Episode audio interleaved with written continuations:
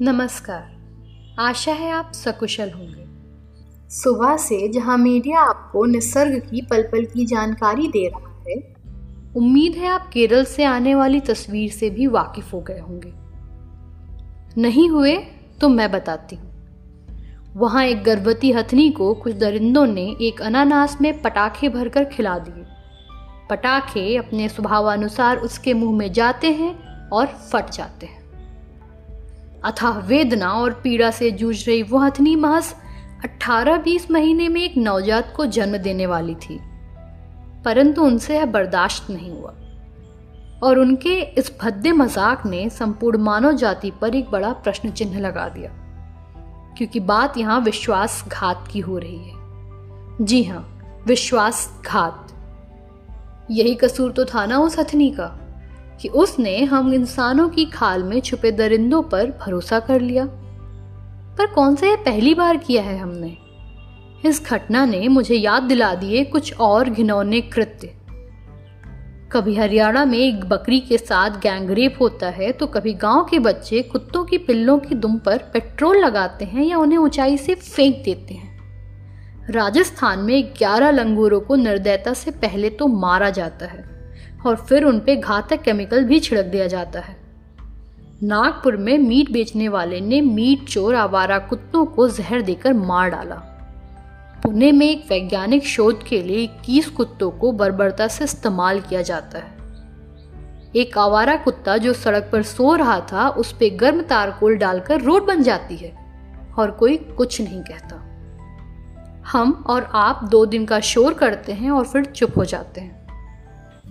आखिर ऐसा क्यों होता है कि हम इंसानों के साथ होने वाले कुकृत्य पर सड़कों पर उतर आते हैं और मूक जानवरों पर होने वाले अत्याचार पर होता है हमें तो सिर्फ़ अफसोस।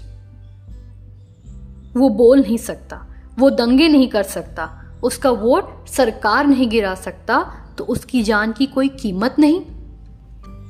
देखा जाए तो हमारे लिए ये जानवर सबसे महत्वपूर्ण हैं। दीदी, चाहे आपकी क्रीम हो, भैया, चाहे आपका हेल्थ सप्लीमेंट दादा दादी की दवाई से लेकर हम तो कोरोना महामारी तक इनके अथक बलिदान पर निर्भर हैं।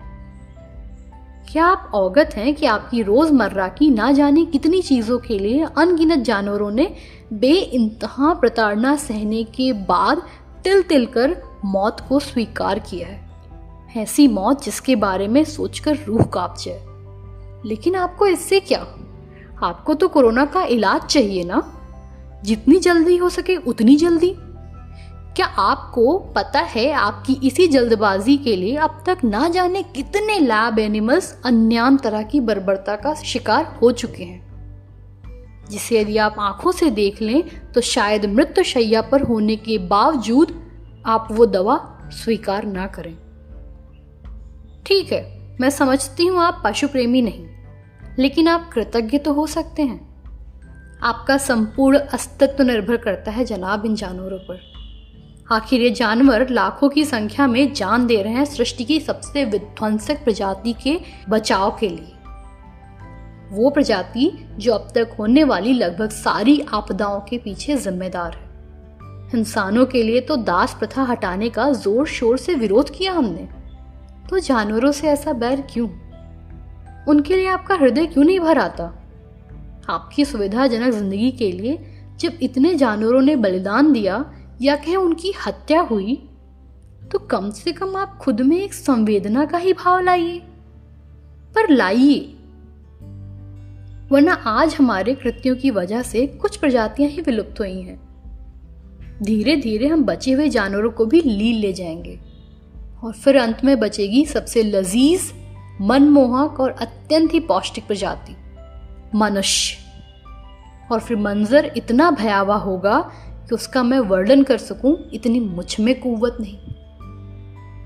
और अगर ये सब सोच कर भी आपका खून नहीं खोलता, आपके अंतर मन में संवेदना जागृत नहीं होती तो आपकी रगों में खून नहीं है।